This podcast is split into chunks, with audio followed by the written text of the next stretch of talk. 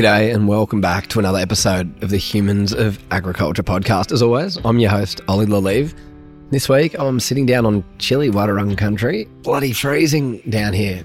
This week, I'm joined by Leila McDougall from Tatyoon in Victoria. Now, her background takes a little bit to cover. She grew up on a sheep property near Walcha, studied fashion, went down the design route, represented Australia as Miss Australia internationally. She runs a mental health charity alongside her husband, and each year holds an event called Mellow in the Yellow in the Western District. Now, if you're familiar with it, it's for about 300 people in a canola field, and it's a sellout every single year. The charity looks to raise money for mental health in farming communities, and they don't rely on any government grants. Now, more recently, what Leila has been working on, and more recently, I mean for the last few years, was writing a script for a movie which they've just finished filming called The Farmer.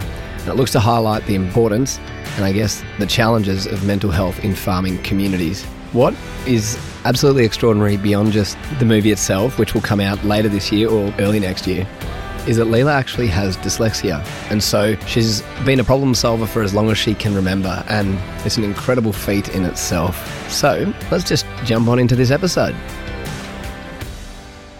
Leila, firstly, thanks for coming. Welcome to my living room. No. the podcast studio. Yeah, the podcast studio. Great. Um, whereabouts have you, have you come from tonight? Where's home?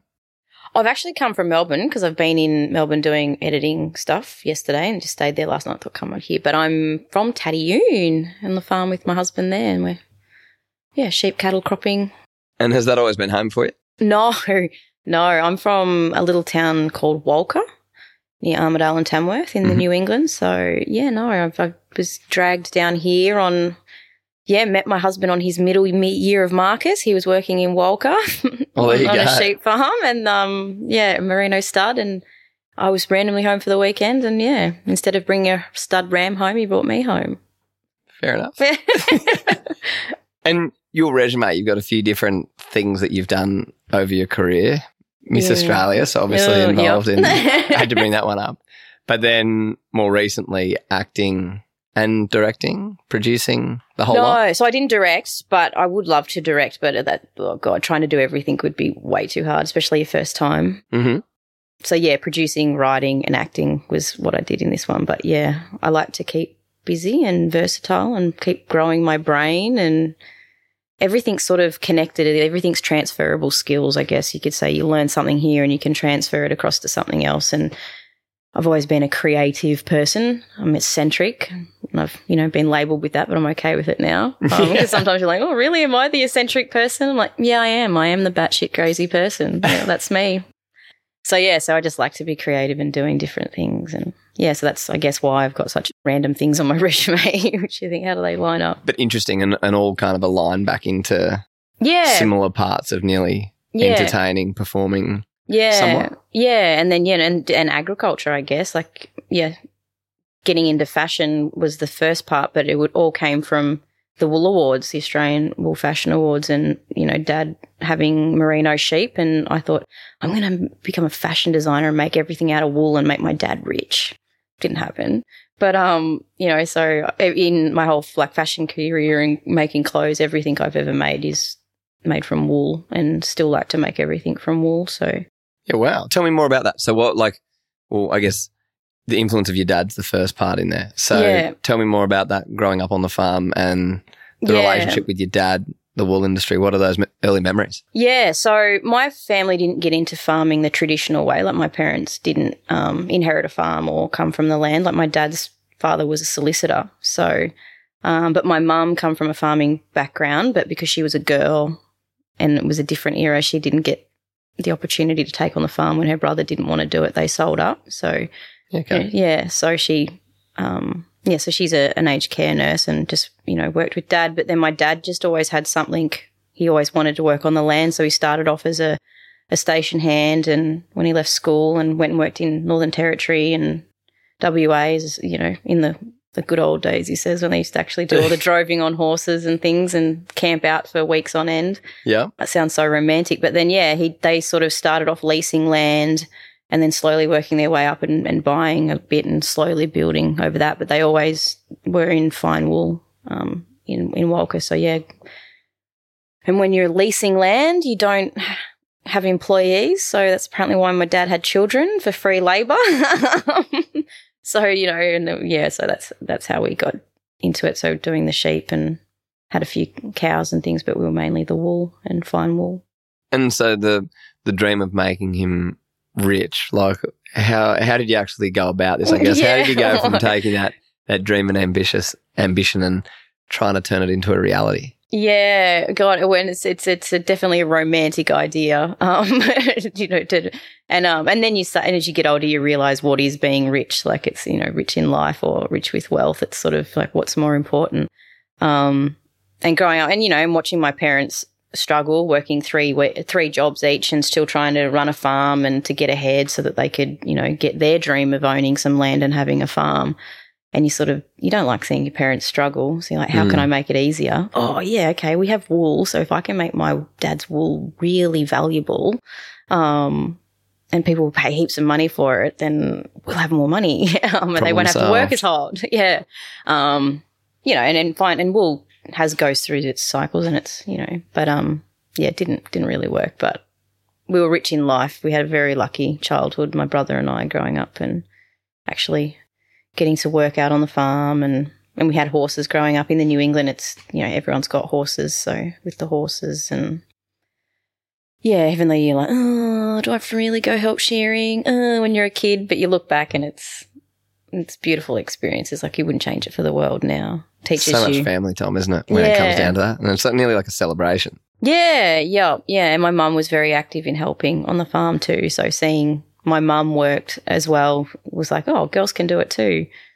Um, you know, because traditionally girls don't go into farming, but um, yeah, seeing mum work just as hard as dad was like, oh, okay, I can do this too. And like, did you have, as you were going through high school, did you have ambitions of the farming side, or like was that design area really kind of calling you in? Yeah, yeah, no, definitely the the design area is definitely a creative, creative person, and yeah, and I stand. I sometimes I think, oh, yeah, maybe if I stayed home on the farm, it would be different. And, you know, took on dad because my brother's now a builder as well. Because mm-hmm. we, we went through the drought, the 06 drought, seven drought. And, um, yeah, my brother seen that and was like, yeah, hell no, I'm not being a farmer. But, um, so he's a builder and he's very successful foreman and things in Newcastle. But so my dad still has the little bit of land. Um, so sometimes I think, oh, maybe if I stayed home and it'd be different. But no, there's always something. I've got to be creative. Even just sitting at home, I've got to be making something with my hands or just making something or doing something to keep the creative side of my brain working all the time. Um, yeah, I think I'd go nuts if I did anything else. And tell me a little bit more about that, like the creative side, because yeah. um, I know I've got in my notes that you're actually dyslexic. Yeah, well, yeah, gosh, I'm severely dyslexic. Don't still give, today. Yeah, yeah, really? it, it never leaves you. No, it's something you've always. Um, so never give me any. That's why I never really got into acting until you know I always loved the idea of acting, but I was always too scared because I can't read a script. Yeah.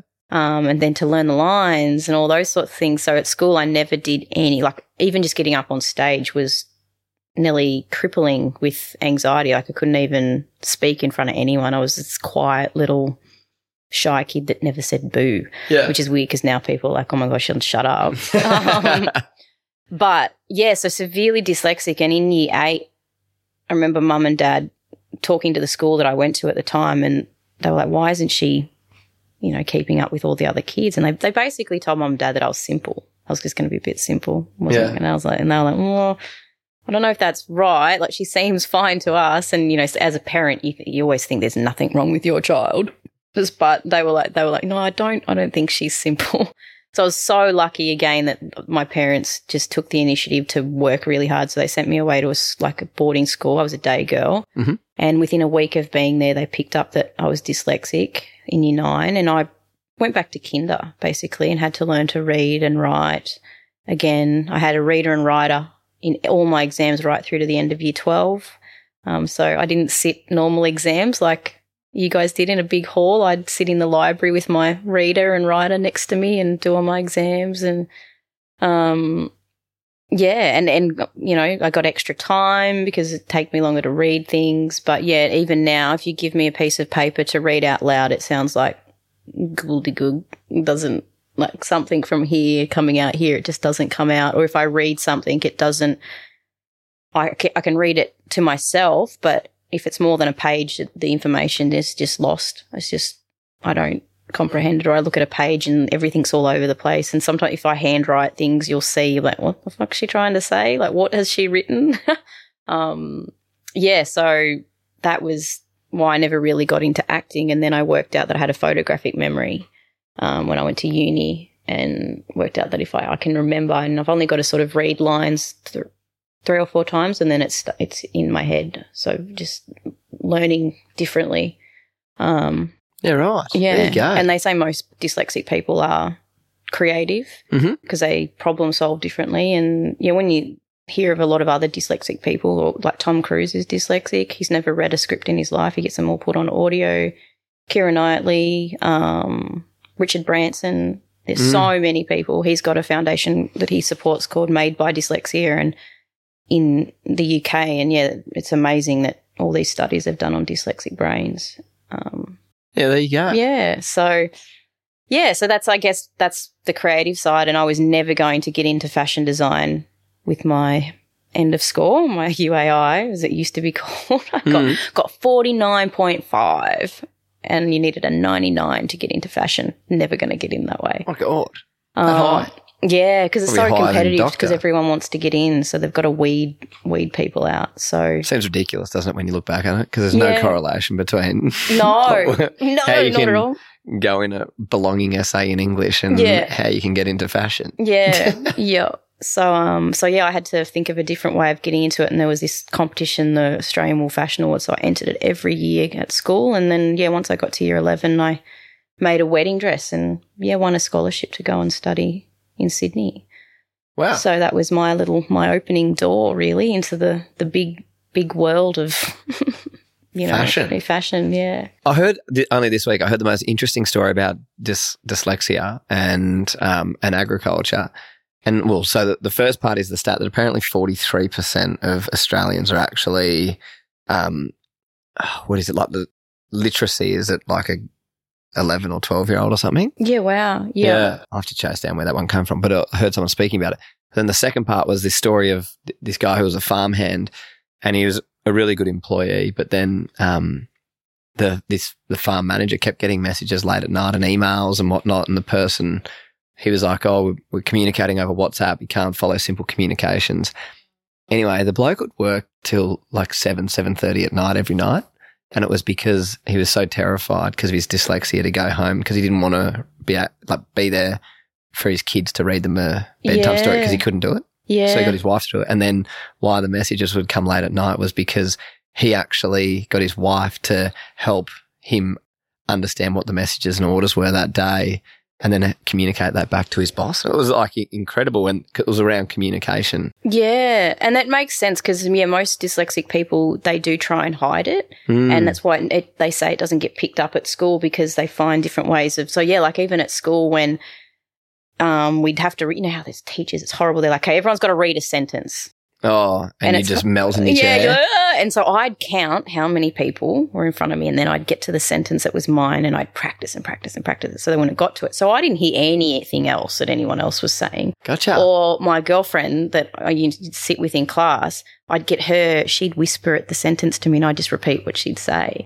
And so teachers were just not picking up on it um, Huh. because I, you know, you find different defense mechanisms. But yeah, one of the biggest things is just the fear of people not thinking you're dumb because Yeah. you can't read because it's something so many people just can do so easily. And you're like, why can't I freaking read?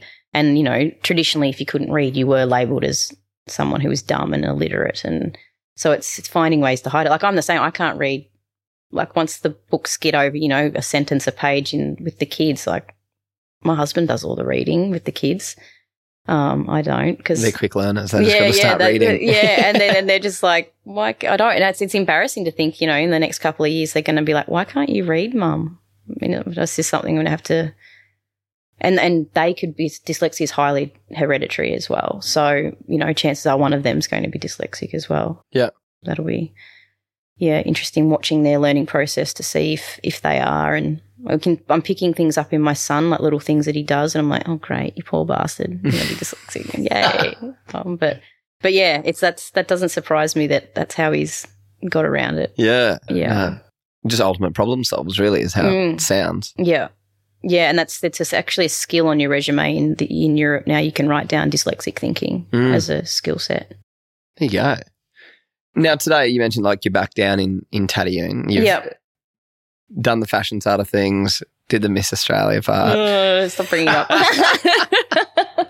I think we have to address it. yeah. Okay. What spurred you on? Was it because of the fashion side of things that spurred you on to apply for it? And what actually? Um, no. So it was more that my husband and I had the charity Live Rural for Mhm. um for and I was just like, how the hell can we get maximum exposure for this? Like, how can I? And the biggest, the greatest tool I have to advertise and promote agriculture and you know health, like the lack of health resources in agriculture, is myself. I'm the biggest tool that I have to spread that message. So how can I get myself in as many places as possible?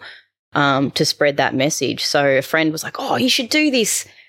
This Mrs. Australia thing, you'd be hilarious in it, and I'm like, oh. so I, I went and did it, and it was it was fun. Like you get to get dressed up, and you know, not often do you get to wear a ball gown around and talk about a topic that you're really passionate about. Um, and because my topic that I was passionate about was so different to everyone else's, and they were like, "Oh wow, this actually is a real issue." I think they were like, "Oh, okay, we'll give her a Mm. crack." And yeah, and going to America was wow, whoa, really? like wow, they do pageants in America. like, I remember- uh, Like, just like the TV shows. yeah, it, it really was. Like, I had to get up at 4 a.m. to get my hair and makeup done every morning. And, you know, and it's hair like this, like huge. And, and I'd go back to bed, and all the other girls would get the shits because they're like, How have you worked out how to go back to bed and not mess up your hair? And I'm like, Mate, I'm tired. I will Yeah. find a way to do anything. Priority number two is the hair. number one is sleep. Yeah.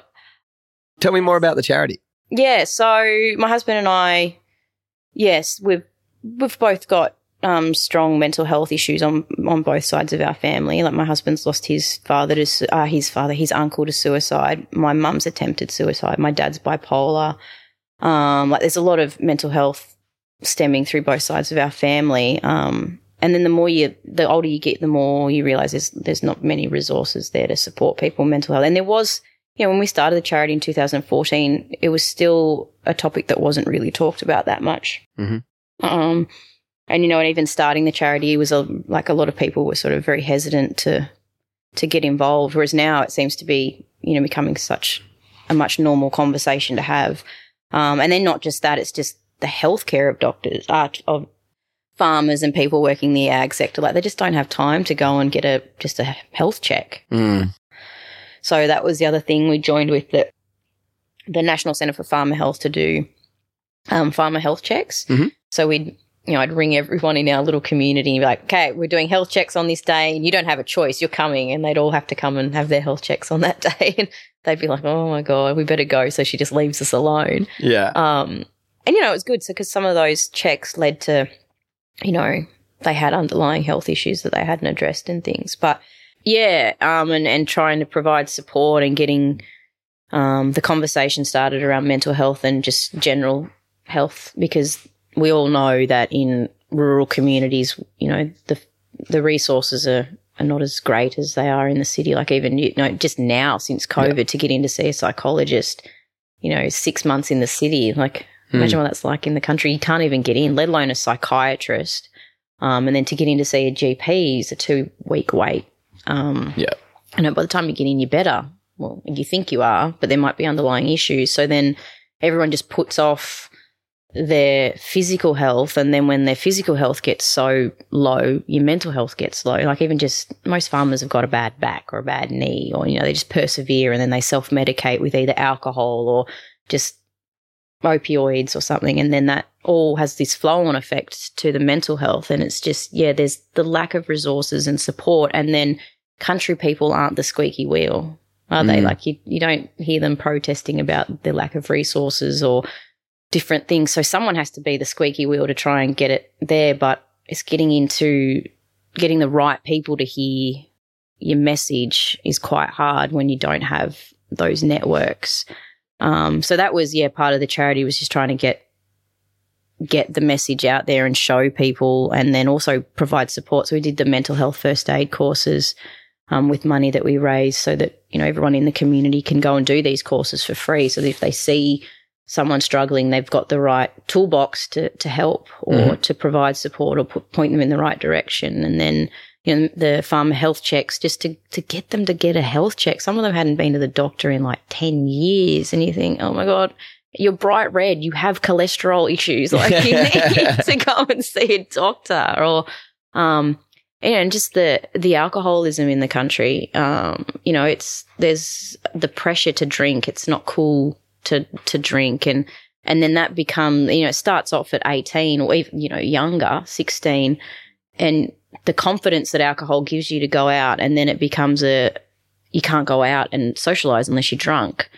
And then that flows on until you're 60, 70, and you know, you, it takes more to get to that point where you're comfortable to go out in, and socialize when you're drunk. So they're drinking every day and and you know that's not good for your health and then they get cholesterol or overweight and then that affects their mental health and so it's just yeah all those sorts of things it's just trying spiral. to yeah And I and I love the way that you guys have gone about it though, because you've, uh, as you mentioned, you got the mental health first aid course as the health checkups, but then also, so I had no idea that uh, you were the ones behind Mellow in the Yellow, yeah yeah the big so- old lunch. yeah, yeah, yeah, yeah. No, so that was one of those crazy ideas. I come home one day because um I was working in Hamilton, so I've got a long time sitting in a car to come up with a lot of crazy ideas. And I'm a bit weird. I sit in complete silence in the car. Do you Yeah, all the time? most of the time. Yeah. If sometimes I'm like, oh, I might listen to a little bit of music. Most of the time, I'm in complete silence. I love just silence because I can just think, and my brain can just go. You know, Wow. and do weird, yeah. So I just like that time to think. So I'd come up with the craziest ideas, and my husband would be like, "Okay, whatever." Um, but yeah, coming home with like I was like, we're gonna do an event. Like, and I did get the idea from the Bali banquet. Um, like the Bali banquet, but here. And I'm like, and it's gonna be mellow in the yellow. And we're gonna have a lawn in the middle of the canola crop. And he's like, ooh. Um and yeah, so the first year we and you know, starting anything, it's trying to get a committee on board and other people that that are willing to take the risk with you because it is a risk. Um, you know, when you first start any event, a lot of people try and get, you know, funding and grants and all that sort of stuff. But you can't, for me, running anything, you can't rely on a government or a, a funding to be sustainable. It has to be sustainable on its own. Yep. So we put a lot of our own money into starting the event because, you know, you're waiting for months, six months, 12 months to get any grants or then even when you get that, it's, you know, this much and you've still got to find the, the other stuff. So we just, for the first three years, it didn't, it didn't make a profit but um, you've just got to pe- keep persevering. And then, you know, now it is, it's been going 10 years. Um, this is its 10th year. Uh, and it's, it's amazing now. You know, we sell out in the first hour and we have 300 people. And, you know, when we first started, I couldn't even get people to join the committee. Um, and Yeah, wow. then as it goes, you know, people get on and they see that it's fun to run and the impact that it was having. And when we did first start it, admittedly, like mental health was still a quite a taboo topic. So they're like, oh, you're going to have a guest speaker come and talk about mental health and suicide. Like that's a bit morbid. Like, oh. But it's amazing. It gave people the opportunity to share their story, which I, you know, wasn't expecting that to be the case. But once one person stands up and shares their story, and you know everyone's had a you know a few drinks and they're a bit more comfortable, they start sharing their stories and it circulates. It was quite incredible. So now everyone's just loves to come and have a yarn for the day. And um, yeah, this year we've got Shan Shanna Whan coming from Sober in the Country as Yep. a guest speaker, and she's amazing. She's been a great help, like just with just mentoring. I just ring her sometimes. I'm like, what am I doing with my life? Oh my god! and she's like, she's so good. She's Um, incredible. yeah, she is. She's a great. She's a champion of other people as well. She's always there to help and lift everyone up, which is it's amazing to find someone that can do that. So yeah, that was that was mellow in the yellow, and it yeah, it's amazing now. Like I'm not on the committee anymore. I'm still like a, a director of the charity, but I'm not on the committee. But I had a great mentor, um, Deb Bain, say to me once because I was starting to get a bit burnout, and you're like, oh, you know, and she just said when you can leave something you've created and know that it's still going to continue, you know what you've created is a success. Mm-hmm. And I was like, yeah, that's really true. So if I can walk away from it and know that it's going to continue and its message and its legacy is going to continue, then what I've created is successful and I can I can leave it to the next people to to do it. So it's really nice to go to the event now and not Just be relax. yeah, Be I an can't attendee. though. I don't. I'm I'm really bad. I'm not the best at socializing. So I'm always I either have the camera and I'm taking photos or I'm helping out in the bar or cleaning up. I'm not I'm not so I need a Not job. just standing around. No, I need a job to do. um yeah, so that's probably my social anxiety. I'm not I'm not the greatest at it, so I always like to have a job and then that's my way of interacting with people if I'm taking food around or yeah, gotcha. yeah, and because I don't drink either, so I'm not. Um, yeah, I'm not. I don't. That's my way of sort of edging into conversations, like, "Hey, you want some food?" And then you know, I can get Makes sense. talking. It's Yeah, fun in the little. yeah. Used to drink a lot in excess, but now I'm like, you know, not the best version of myself when I drink. So Oh, that's cool. It's good that you realise that. yeah, yeah, yeah. Hey, it's Nick here, sheep farmer and Rabobank Regional Client Council member. I'm passionate about supporting our local community so we can improve community well-being and build strong local economies. My job as a client council member is to help secure funding for regional grassroots initiatives. Those that support education in ag, rural health, sustainability, and help bridge the country city divide. We've helped organisations like Boys to the Bush, funded school field days like Ag Vision, and held succession planning workshops, just to name a few. If you have an idea to make a difference to regional Australia, go to our website at www.rabobank.com.au and nominate via our community fund. We'd love to hear from you.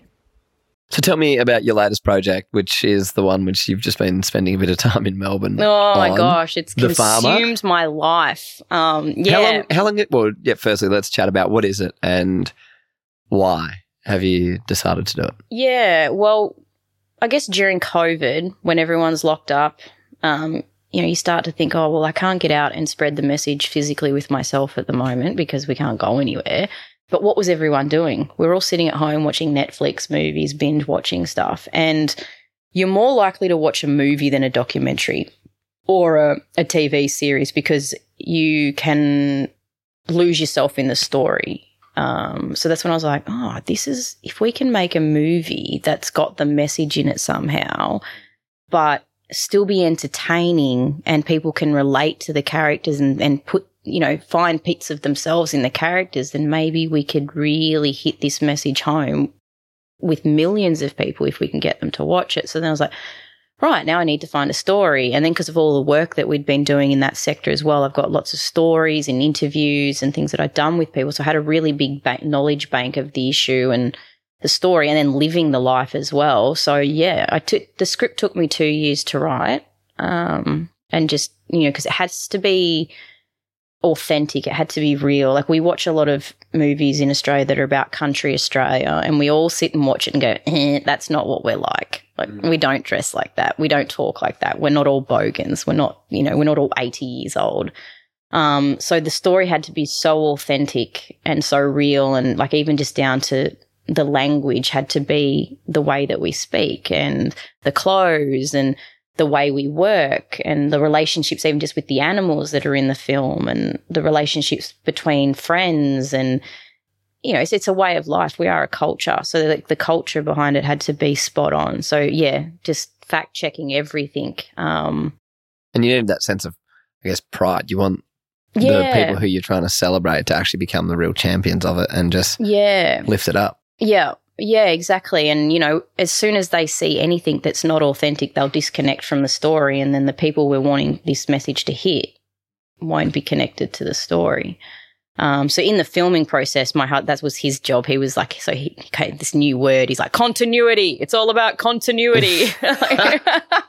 and he'd be like, no, Leila, continuity. It has to look real. And he'd be like, well, the sheep have to look crutched and he'd like get in there and like crutch a heap of sheep so that when we did the shot of them outside in the catching pens or whatever, they looked crutched. I'm like, wow. You've, so he went be above and beyond to make it look so authentic and real.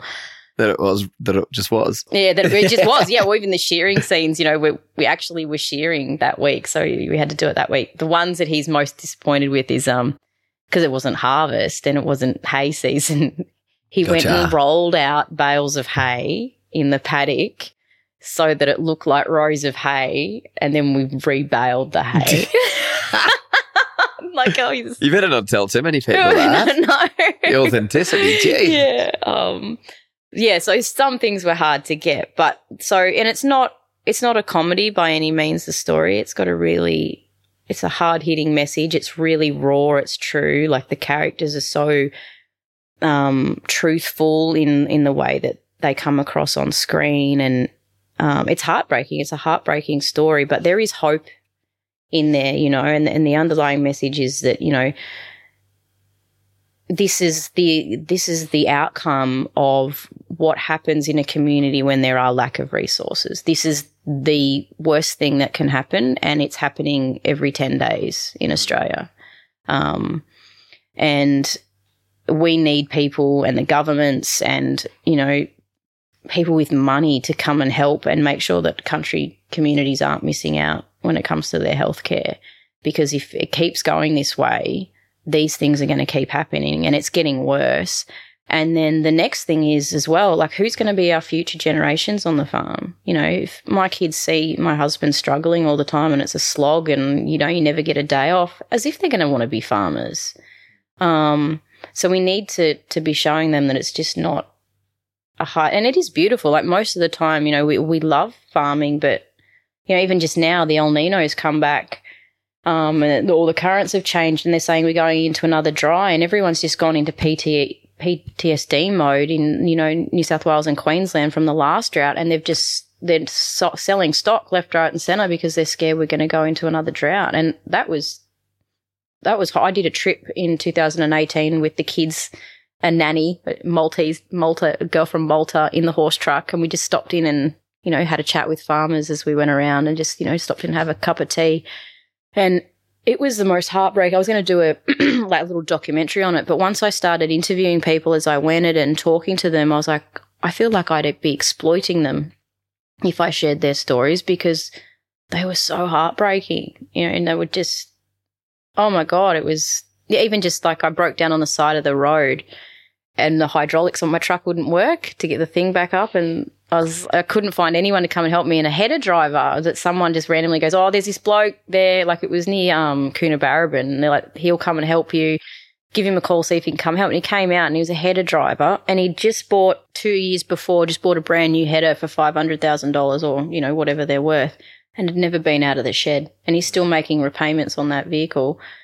Um, but didn't know whether to sell it or not because he didn't know you know, do I keep it because we might get rain and get a harvest next year or whatever? But it's sort of like it was that huge flow on effect of the, the drought that was having, not just on the farmers, but the people they employ. And then you work out that a farmer over 12 months probably has 28 different employees of what, you know, from their stock agent right through to, you know, their agronomist, financial manager, shearers, all those sorts of things, 28 people. And then that's so that's 28 families that they're helping with an income, you know, all the farmers in that community. And then that's the money that also then goes into the community to fund the, the dress shops and the builders and the takeaway shops and sort of thing. So it's, if it's not going well here, that money's and that employability is not trickling through the community and then the whole community feels the effect of it. And then, then it affects the mental health and then it's just this big snowball. What's amazing, yeah, you only have to look at, I know towns like Finley, like in mm. the last drought and people leaving. Well, and it's and it's the story across every rural community that's yeah. an agricultural community. It's a family leaves because of, I guess, the conditions, and that other part of that family might be the school teacher or the nurse or whatever yeah. it is. And so it's like all the support services that in these agriculture communities that start to dissipate and disappear. Yeah, and it has huge flow on impacts, and often those people aren't then coming back. Yeah, once they've gone. Yeah, so so Deakin University's just um started like just put money into a program where they're funding rural um, medical students to go and study medicine, so that then they can go back to their communities and and be GPs or um, you know healthcare professionals.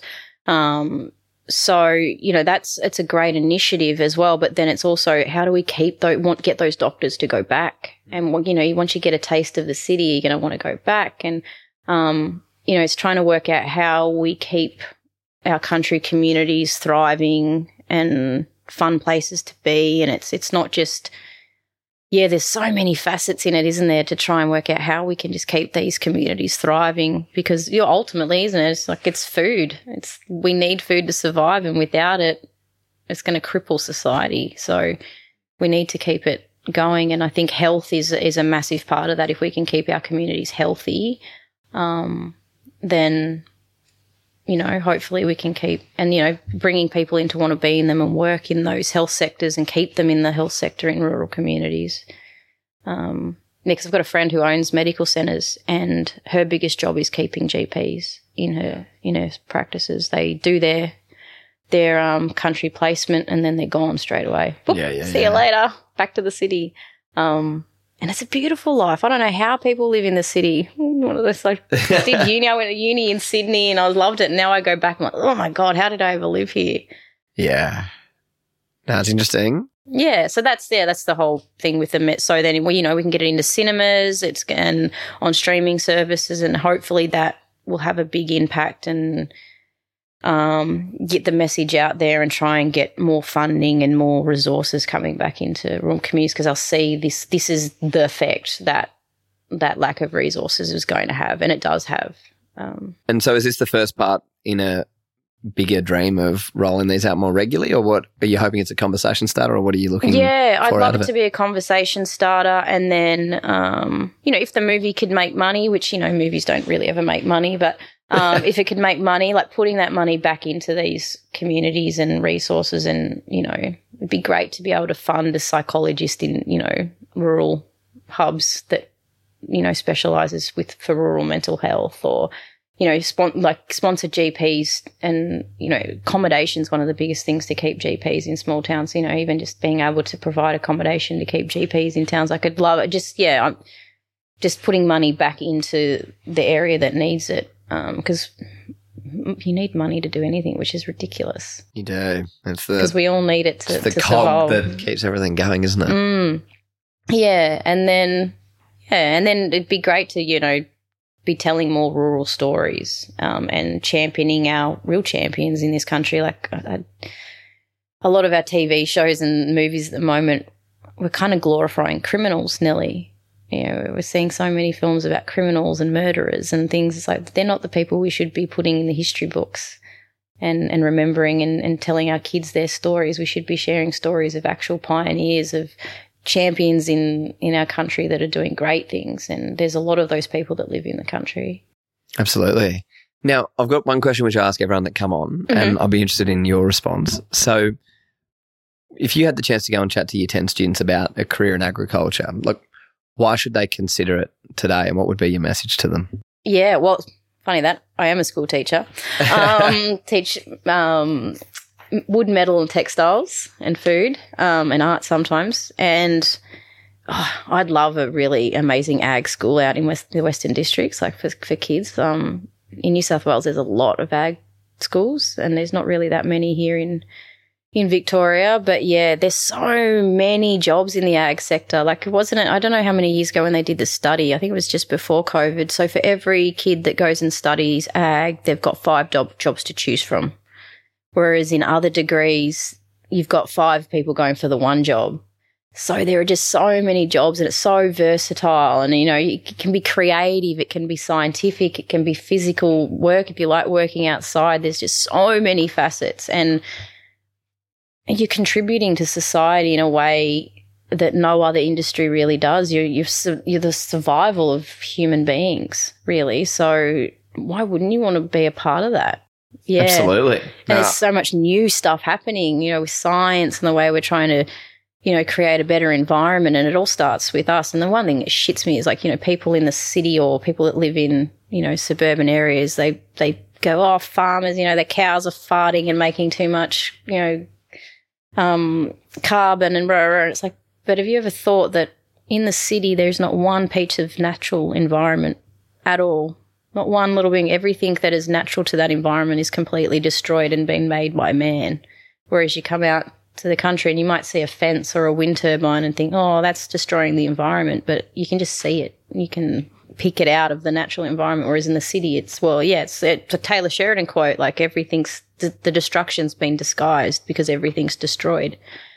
Um, So It's a good quote, that one. yeah, yeah, he's a very, he's, he's got some good ones. Um, He's a wise man. Yeah. So yeah, it's sort of yeah. This is why wouldn't you want to be a part of an industry that's so forward thinking and in the future of the world, really? Mm. For sure. I agree completely. Well, thank you so much for coming and having a chat. No, it's good. I, I am I'm good good at talking. So yeah, I love a chat, especially when it's you get on your passion project and you're like, ah, I want to tell everyone about it. So no, thanks for Oh, we can't wait to keep our eyes peeled and we'll, I'm sure we'll find out a whole lot more about it in the coming months. Yep, that sounds good. Thank you. If you're enjoying our podcast, please like, subscribe, share it with a friend. It actually makes a huge difference if you can hit follow, as it will help it come up in other areas. Now, next week, we've got a little surprise. We've got a new team member, so let's get to know her. Look after yourself, stay safe, stay sane. See you next week. Bye.